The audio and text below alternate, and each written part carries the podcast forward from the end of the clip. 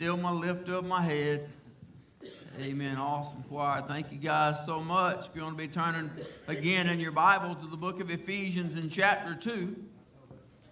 Ephesians in chapter 2, last week we started looking at part one of a message. We looked at God's inescapable love, the glory and the lifter of my head. Man, I love that. It doesn't matter what we do, it doesn't matter how bad we fail, how many mistakes we make, and things we do wrong before or after we're saved. There is nothing that we can do that is beyond the reach of a long suffering God that is outside of the realm of God's love, that He loves us in spite of us no matter what. Isn't that exciting?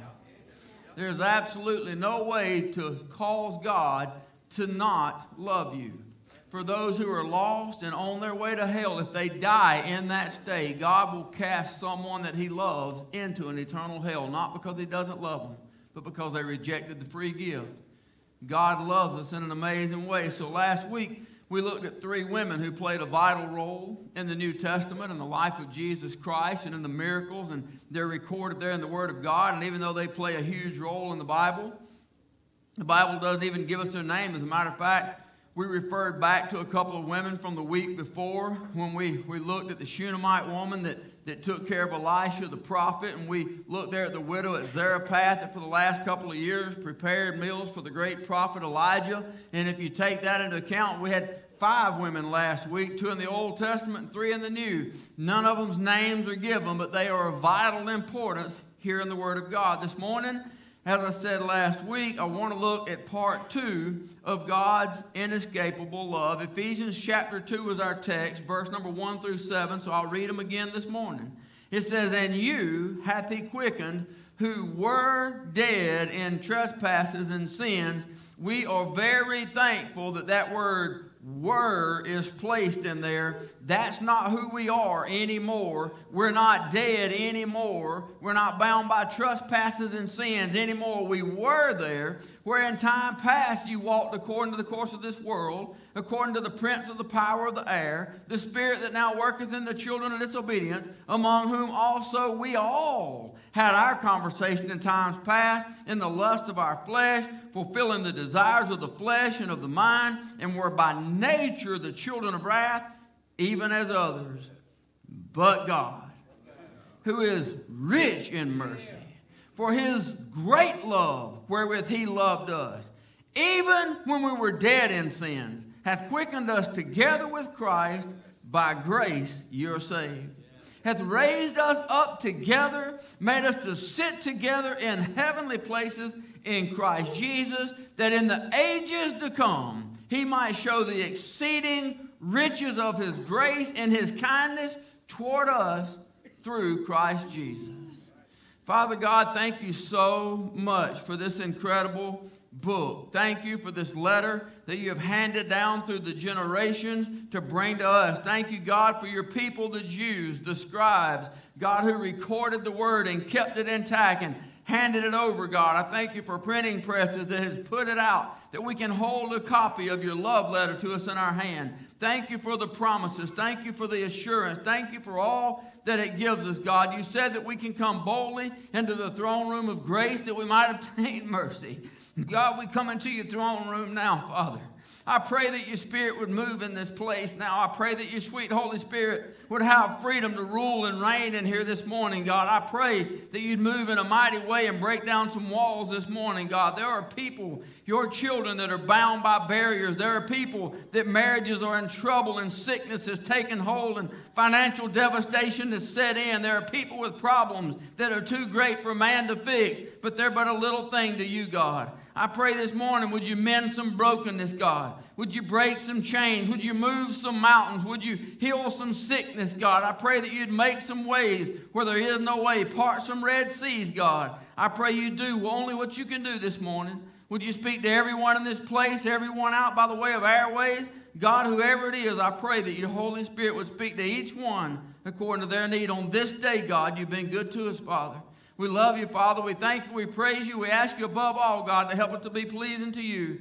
For it is our prayer this morning that you alone be pleased. We love you and we thank you in Jesus' name. Amen.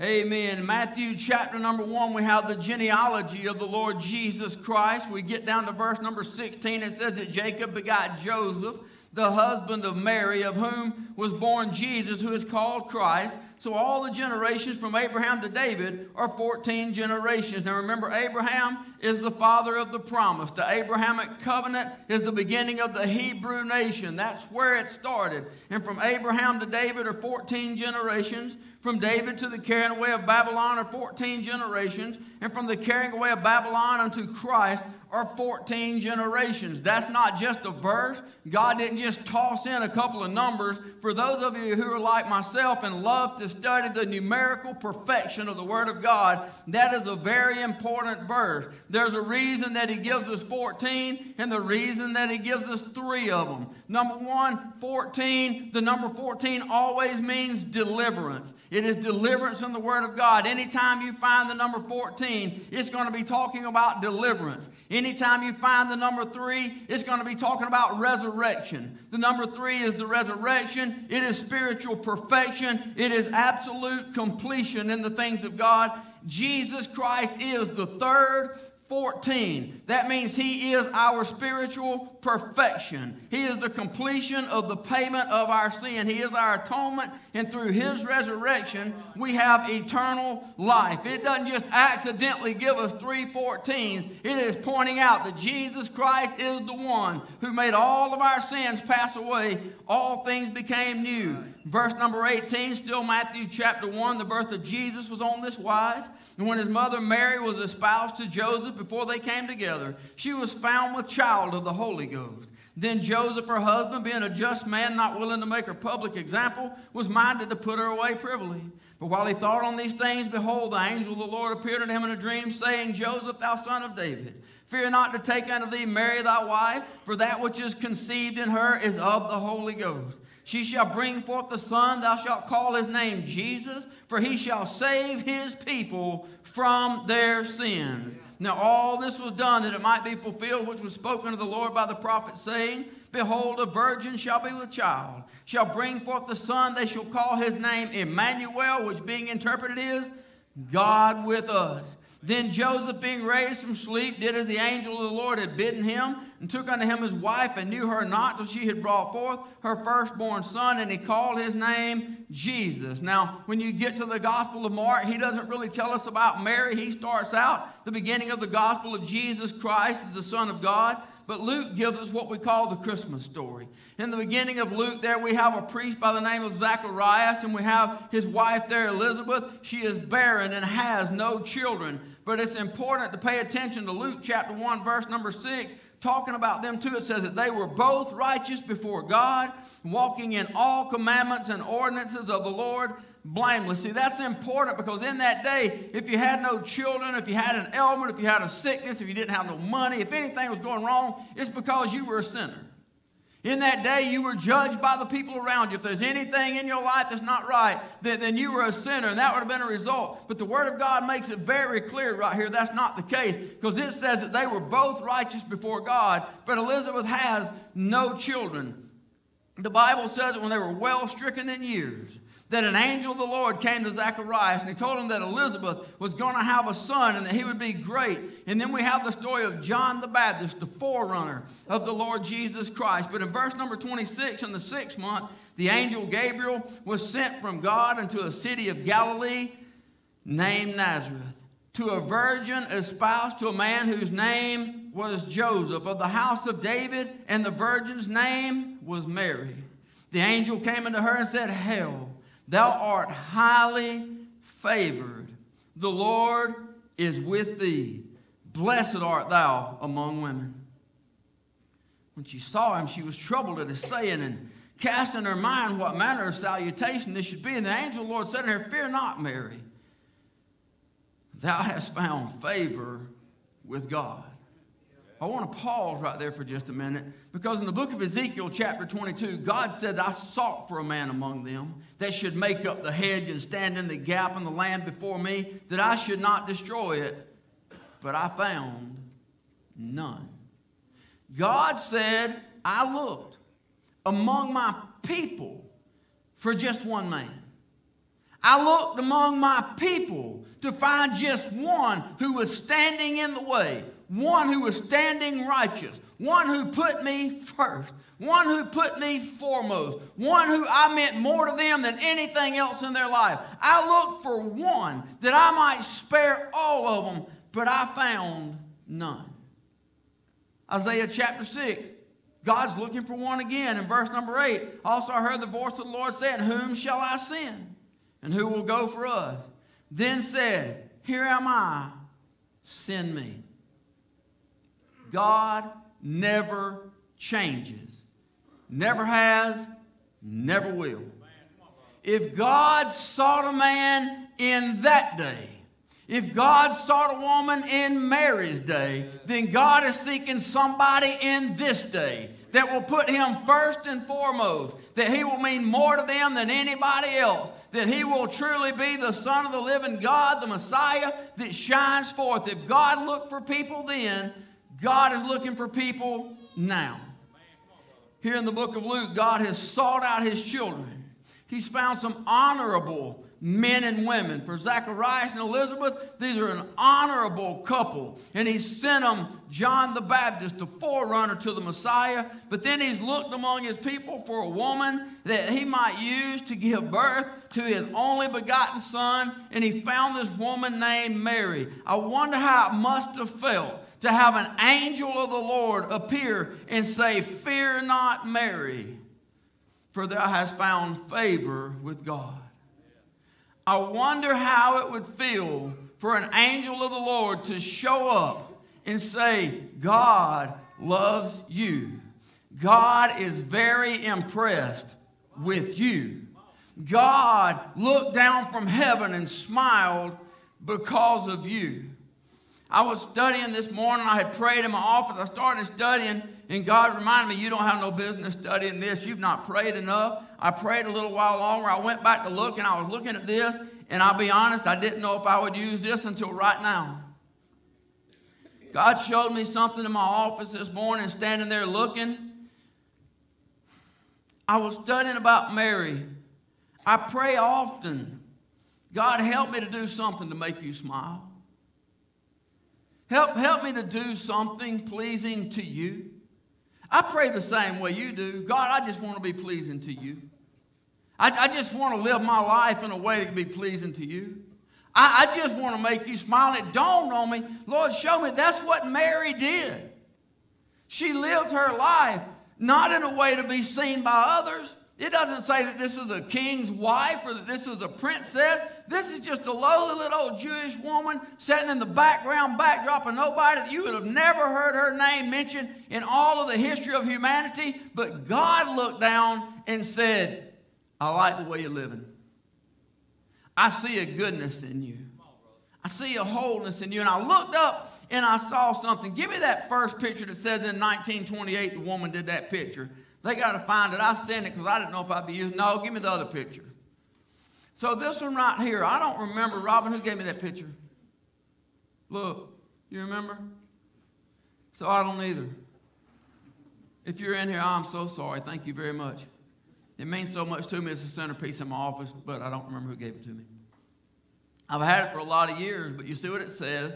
She was inspired to take the Sermon on the Mount. So what she did, give me that other picture now. What she did, she wrote Matthew chapters 5, 6, and 7, and there it is in its entirety. That is the Sermon on the Mount in its entirety. And what she did was she just, as you can see, she highlighted certain areas. It said that she was inspired of the Lord to do this. And she highlighted in certain areas, and this is the picture that we got. I saw something this morning in that. Be honest, it, it broke my heart. I was standing over here and I was thinking about Mary and how God said that you're highly favored. And I thought, I want to be like that. I want Jesus to be able to look at me and smile. And I looked up at that picture, and anybody notice where he's looking? Over yonder. And I thought, I don't, I don't, you know, normally somebody won't even look at you. They ain't very happy with you. You know what I'm talking about? And and I thought, Lord, I, I don't want that to be our relationship. I, I don't want you to not be able to look on me. I don't want to be disappointed to you. I walked, I couldn't tell you, you can't get there. I walked all the way around my office to the wall, and when I got to the wall over there, he was still looking over there, looking down. I don't want to live my life that kind of way. I don't want to have to live my life in a way that Jesus Christ can't look on me. I want to live a life that it could be something like Mary right here. I want to give him my very best. And I haven't. I learned some things this weekend. I'll tell you a little more about it in a minute. But I'm not giving my very best. He is worthy of my very best. He is worthy of your very best. And for the most part, we are handing him leftovers. I don't know that there's anybody in here today that the Holy Spirit is going to come or that the angel Gabriel is going to pop up in our bedroom tonight and say, Thou art highly favored among all the people. I want to be that way. And what I know is if Mary can be that way, we can be that way. But it takes a level of dedication to get there. I didn't know if I'd use that. I'm going to move on to the next one. If you want to turn in your Bibles, still, I'm going to be in the book of Luke, chapter 13, but we have another woman. She doesn't call out to Jesus, Jesus calls out to her. Luke 13, verse number 10, he was teaching in one of the synagogues on the Sabbath. Now, it's not without a specific purpose. There are no coincidences in God's word or in God's time or anything else. If it says he's teaching in the synagogue, there's a reason that it took time to point that out. It says that there was a woman which had a spirit of infirmity 18 years, was bowed together, and could in no wise lift up herself. When Jesus saw her, he called her to him and saith unto her, Woman, thou art loosed from thine infirmity. He laid his hands on her, and immediately she was made straight and glorified God. Jesus is teaching in the synagogue. Right off the bat, we know somebody else is there. Anybody want to tell me who it is? Pharisees. If he's in the synagogue teaching, we know that the religious crowd, you know, the who's who, the well dressed, that likes to point out everybody else's mistakes because they're all that in a bag of chips, holier than that. You, you know that they're going to be there, they're looking for something to accuse Jesus of. All they want to do is find some kind of dirt to throw on him. Jesus makes it clear of who he is by what he does, that he is Lord of the Sabbath. He's Lord over all things, Lord over the law, Lord over the Sabbath. He's not bound by rules, he's not bound by religion. Luke says that Jesus called her to him. Now, if you remember last week, there was a woman with the issue of blood. She tried sneaking up behind Jesus in the middle of the street to touch him.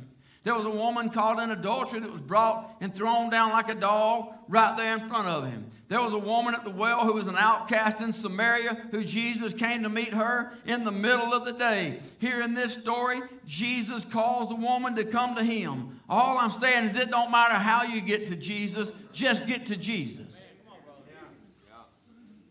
The woman it says that she's been bound for 18 years that we know of. It says she's been bound of Satan. And then she spent her life looking down, looking at the ground. She's walked around bent over. All she sees is people's feet. God help her. I don't know if y'all know this, but feet really ain't the most attractive part of the human body. There are some people that love feet. God help you. We've got a messed up society. See, in this day, they didn't really have any choice. All they had was some sandals. Most of them were probably barefooted. They didn't really have closed-toed shoes and nice shoes, and I'm fixing to kill the whole sermon. But summer's coming. That's when some people, y'all need to get some tennis shoes and wear some toes in your shoes. Because they have some jacked up feet walking around. Can you imagine what kind of ugly life you're living if all you get to see is people's feet? Glory to God. What could you possibly have to smile about? She's walking around for 18 years. She has been looking down, bound because of this infirmity. There are a lot of people in today's world who are walking around looking at the ground, not because of a physical infirmity, but because the world's told you that you're not enough. So they walk around defeated. They walk around beaten down. People walk around feeling rejected, looking at the ground. Even David said in the 40th Psalm, verse number 12, Innumerable evils have compassed me about. Mine iniquities have taken hold upon me, so that I am not able to look up. They are more than the hairs of mine head, therefore my heart faileth me. Now that was in chapter 40. If you look back at chapter 5, he says, Hearken unto the voice of my cry, my King, my God, for unto thee will I pray. My voice shalt thou hear in the morning, O Lord. In the morning will I direct my prayer unto thee and will look up. But in chapter 40, it is people that is causing David to look at the ground. Amen. It is people, things that people are saying, things that people are doing, unnecessary burdens that people are putting on David walking around looking at the ground. Psalm 121, the Bible says it's a song of degrees. That means it's actually a song that they sing, and degrees means it's a worship. So they're singing a worship song. So for all those of you who say it's got to be hymns and you can't sing worship music, you need to read Psalm 121 among many others. It is a song of worship. I will lift up mine eyes unto the hills from whence cometh my help. My help cometh from the Lord which made heaven and earth. Don't let the world around you determine which way you look.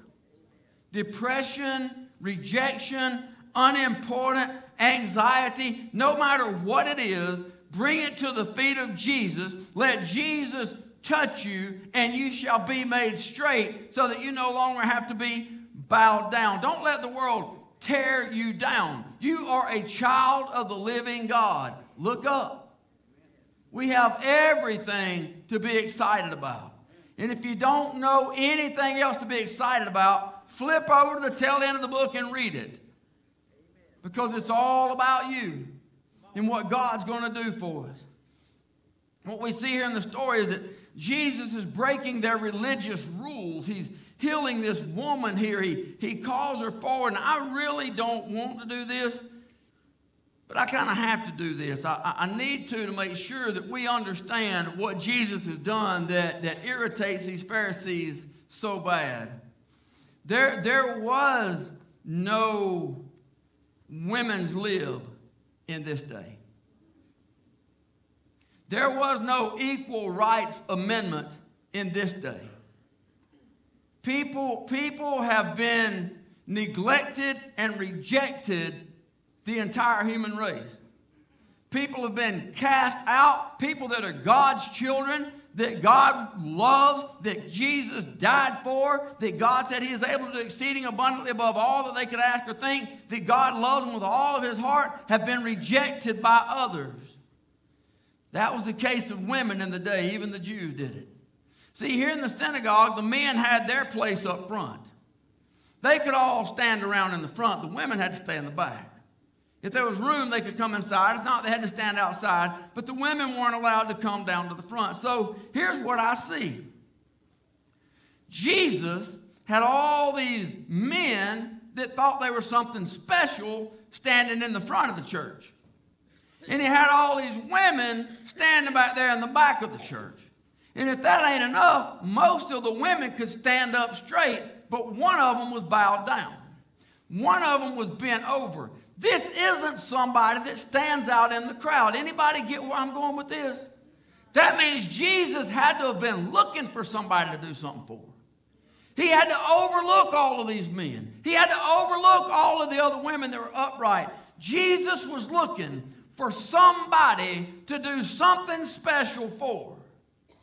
Remember what I said? God never changes. God's eyes are hoovering this campus right now, looking for somebody broken, somebody bent over, somebody in need, somebody that's not standing up in the front, but hooped over in the back. God's looking for somebody today to do something special for. He calls her down front. That means that these men have to get out of her way. They got to make an aisle. They got to let this stooped over woman come down front. Jesus calls the woman up. He looses her from her bonds. He puts his hands over and she stands up. The Bible says that she glorified God, but not everybody's happy about that. There are some people in the church bent out of shape. The number 18 in the Word of God always means bondage. So the Bible gives us specifically 18 years. That means for 18 years, she has been bound. She has been in the bondage that Satan has put in. She is bound up and can in no wise lift herself up. But Jesus did a miracle. Jesus broke the bonds. Jesus set her up straight. The disciples were all been out of shape about it. See, the disciples are a religious group here. They're a real churchy crowd. They got all the law. They were more interested in keeping the binding of their law than they were God releasing someone from the chains that bind them. They were more worried about keeping things in a religious order than opening things up and let the Holy Spirit of God move through and break some chains for some people. Brokenness comes in a lot of forms.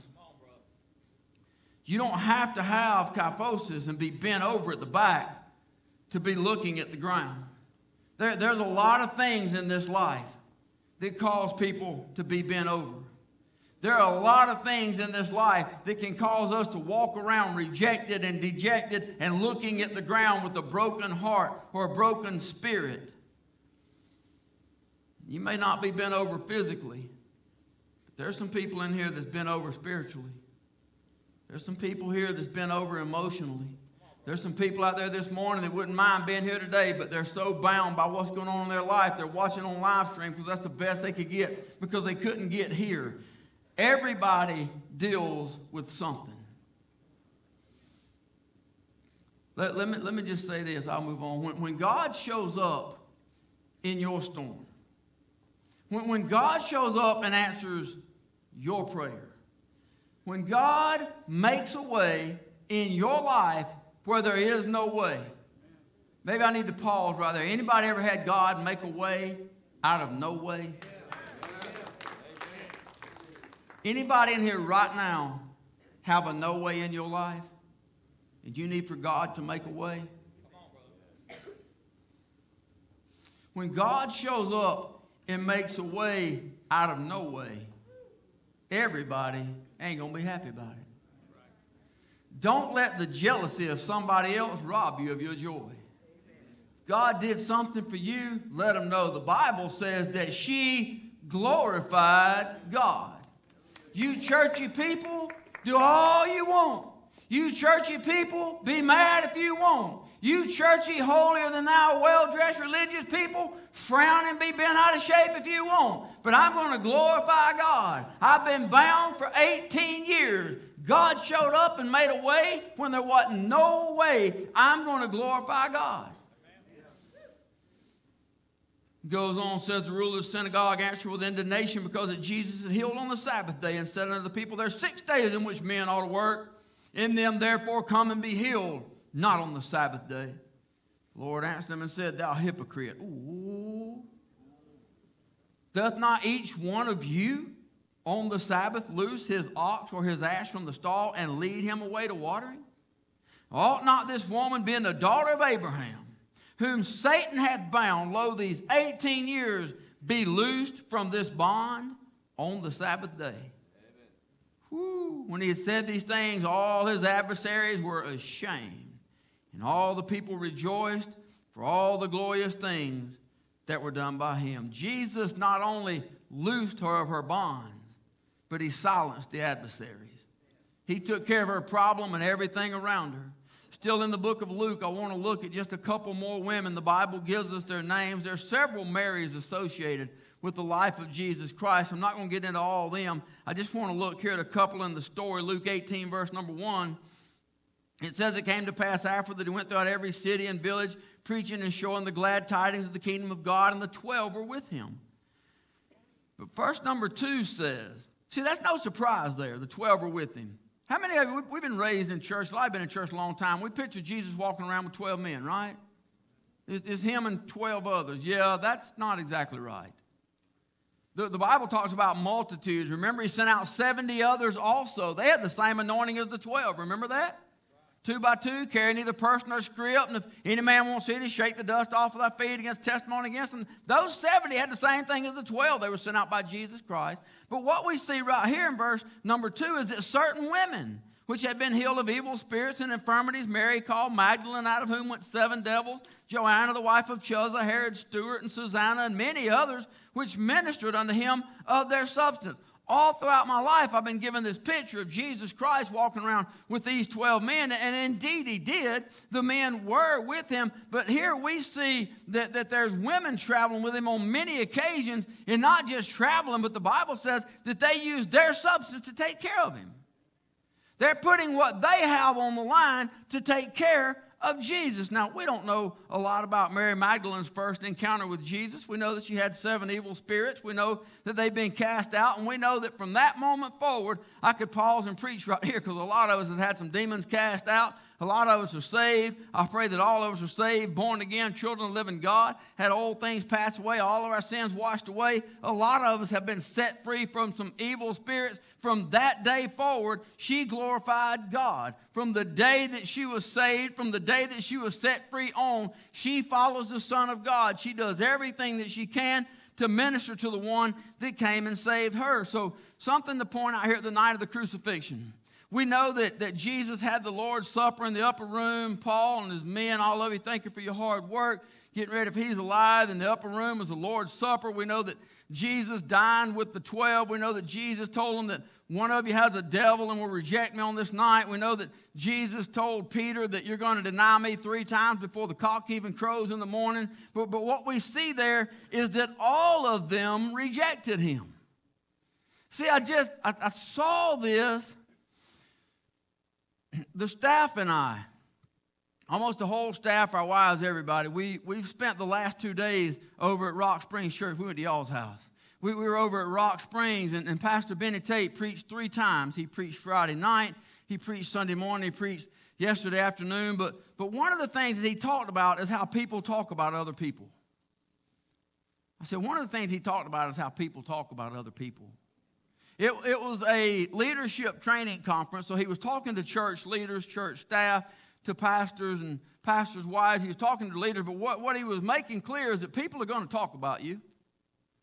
People are going to tear you down. People are going to have their own little things to say. And he talked about how people just love to tear others down. But here's what he said He said, when somebody comes to me and says, Pastor Benny, so and so said so and so about you. And he talks about, or they tell your wife, or they tell somebody about what somebody said that is bad about you. He said, I'm not concerned about what they said. What I'm concerned about is why are they so comfortable saying it to you?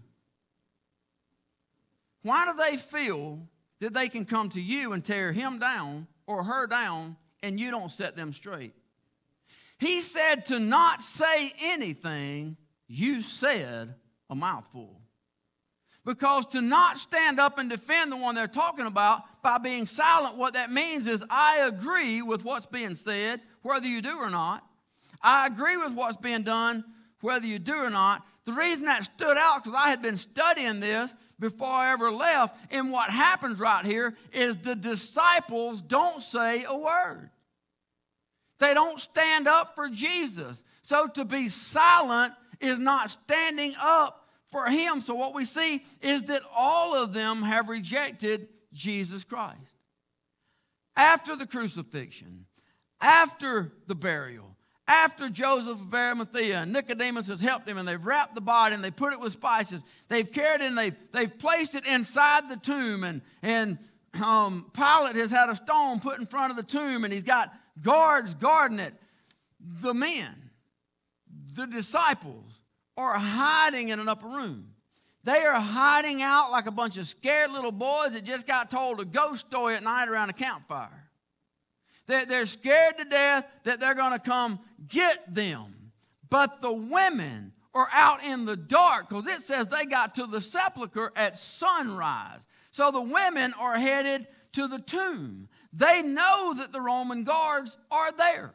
They know why Jesus was crucified. They know that anybody that sides with Jesus ain't going to be liked. They know that there's a tomb, that there's a stone placed in front of that tomb, that nobody can get in and nobody can get out. As they're walking, they talk about it. Who are we going to get to roll the stone away? You know what that tells me? They know for sure that the Roman guards ain't going to do nothing to help out some little Jewish women. So they find themselves in a spot. But what we find out is that they are headed to the tomb. The, the men are scared.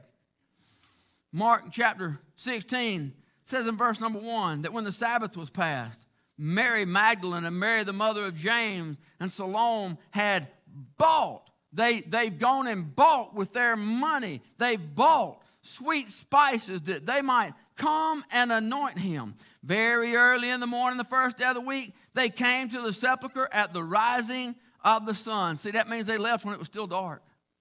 Matthew chapter 28, verse 1 says, In the end of the Sabbath, as it began to dawn toward the first day of the week, came Mary Magdalene and the other Mary to see the sepulchre. Verse number 5 there in Matthew 28 says that the angel answered and said unto the women, Fear ye not, for I know that ye seek Jesus, which was crucified. He's not here. He's risen, as he said. Come, see the place where the Lord lay. But look at verse number 7. Go quickly and tell his disciples. Go quickly and tell his disciples. They went and told the disciples. The text tells us that Peter and John ran to the sepulchre. We know that John's faster than Peter because it says that John ran on ahead, so he outran him. The, the, the, the account given there, I'm, I'm, I'm going to read this in chapter 20 of the book of John, verse number 10. But, but I need to say something right here. Jesus didn't reveal himself to thou art Peter, the, the rock upon I'll build my church. Jesus doesn't reveal himself to John, the one who laid in his bosom, the one whom he loveth. Chapter 20, verse 10 John, the disciples went away again unto their own home, so they left. Mary stood without the sepulchre weeping. As she wept, she stooped down and looked into the sepulchre and seeth two angels in white sitting, one at the head, the other at the feet, where the body of Jesus had lain. They said unto her, Woman, why weepest thou? She saith them, Because they've taken away my Lord. I know not where they've laid him. When she had thus said, she turned herself back and saw Jesus standing and knew not that it was Jesus. Jesus saith unto her, Woman, why weepest thou? Whom seekest thou? She supposed him to be the gardener, said to him, Sir, if thou hast borne him hence, tell me where thou hast laid him, and I will take him away. Jesus saith unto her, Mary. She turned herself and said to him, Rabboni, which is to say, Master. Jesus said to her, Touch me not, for I'm not yet ascended to the Father, but go tell my brethren and say unto them, I ascend unto my Father and your Father, and my God and your God. Mary Magdalene came and told the disciples she had seen the Lord and that he had spoken these things to her. Mary Magdalene and the other women come to the tomb early, but Jesus wasn't there. So they ran back, told the disciples, Peter and John, they run there. John gets there first. He stops at the entrance of the tomb. He's looking in. When Peter catches up, he runs right on in. John comes there with him, and, and the tomb is empty. Jesus isn't there.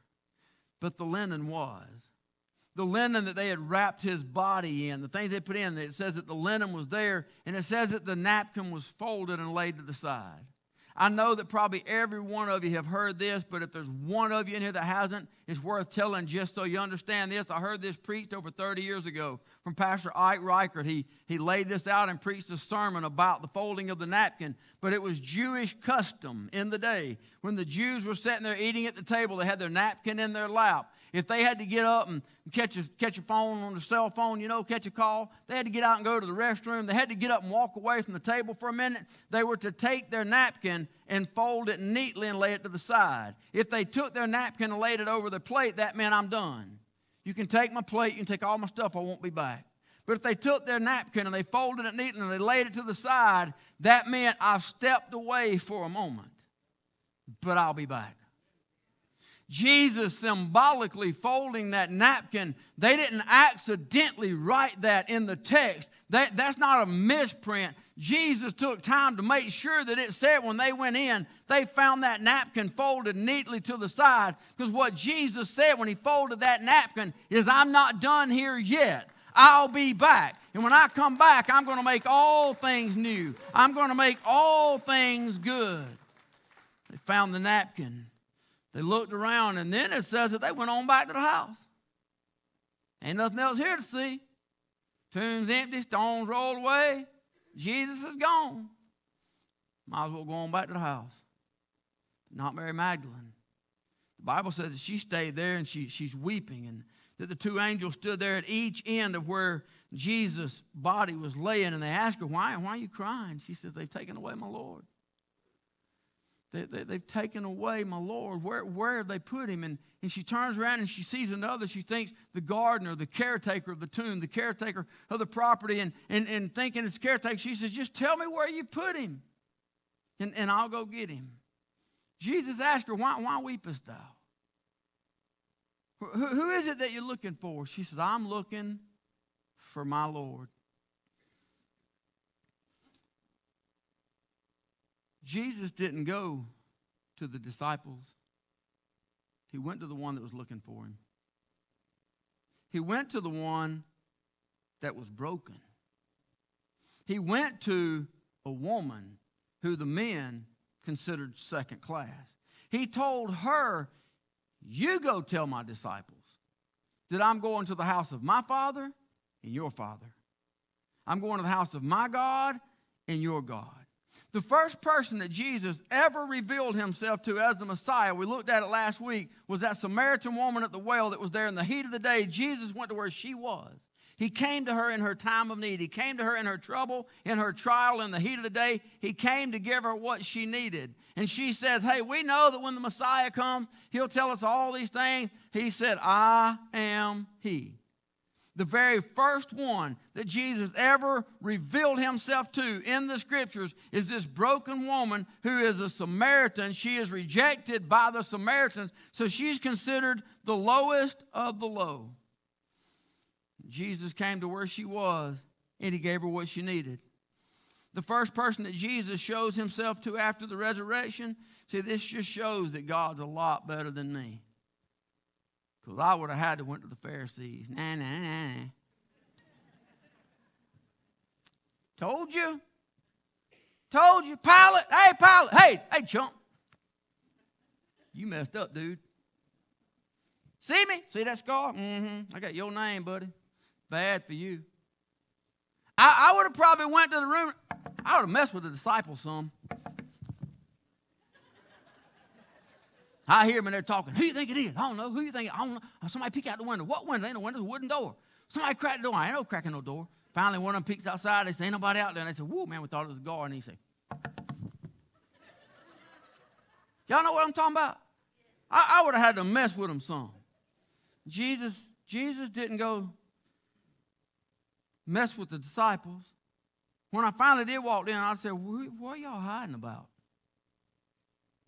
Didn't I tell you I'd be back in three days? Anybody been counting? Where, where's your faith? No, Jesus went to the woman that was looking for him. Jesus went to the one that was broken. He went to the one that was hurt, and he said, You go tell my disciples.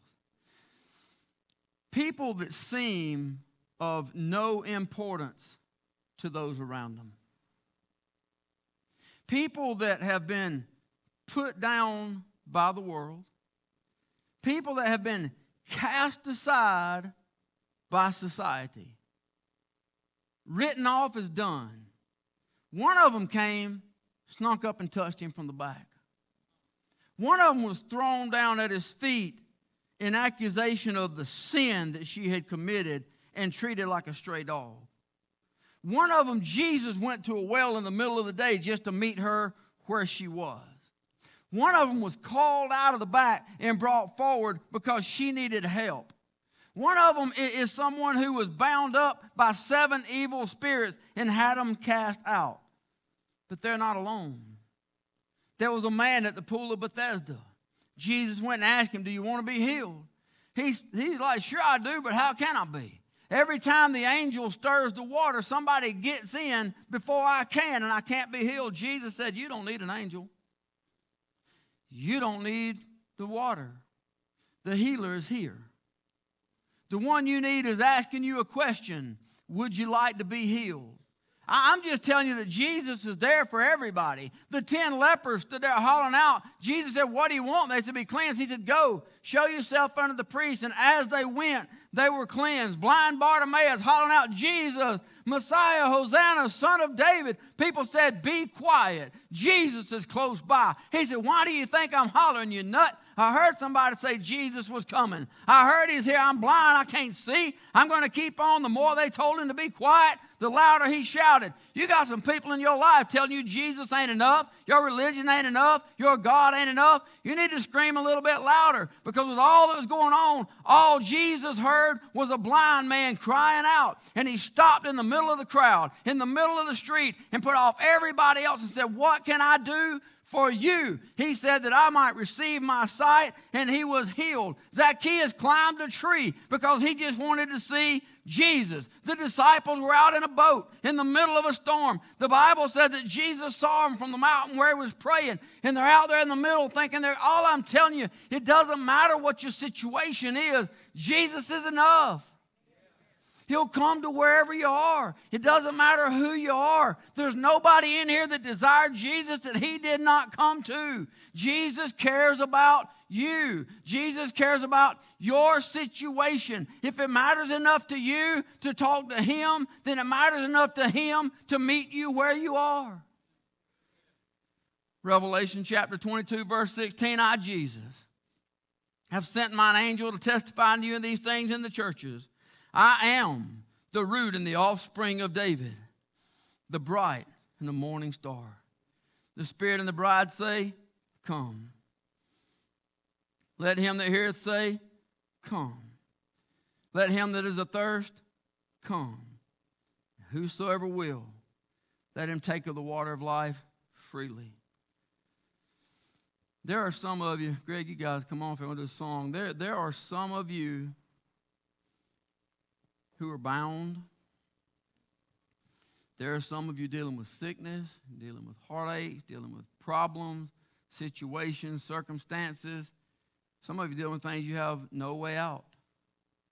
And some of us know that. You've shared those things. You've, you've put out prayer requests. You've asked us to pray with you about situations. There's some of you in here that you're dealing with some stuff in here, and ain't nobody in here knows nothing.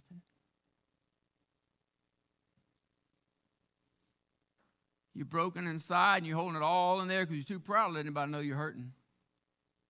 You're too proud to let anybody know that, that the world's beat you down. It doesn't matter what you got. Jesus says, Whosoever will, let him come. If you're broken inside, it doesn't matter if the world around you knows it or not, Jesus does. Jesus may just be looking over this crowd right now, scanning, looking for a slumped over person in the back to stand up, to help. Whatever your problem, whatever it is, God's not limited by one. The Bible says that when he was in town that day healing, they brought all manner of sick from all the villages. That means they brought them from Hogansville, they brought them from Franklin over in Greenville, they, they, they brought them from up in Newnan and down in Columbus. They were coming down out of Atlanta.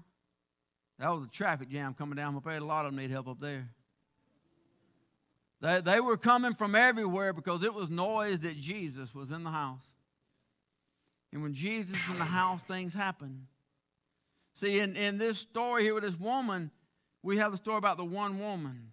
But what we see is that every time Jesus is present, the multitudes are healed. He's worried about yours. He's worried about you. And he'll meet you where you are. I'm going to ask everybody if you would to stand. These guys are going to sing a song. But whatever you're facing, Jesus is enough. Whatever you have inside, Jesus is enough. Whether anybody knows about it, whether everybody knows about it, or whether nobody knows about it, Jesus is enough. Just bringing problems.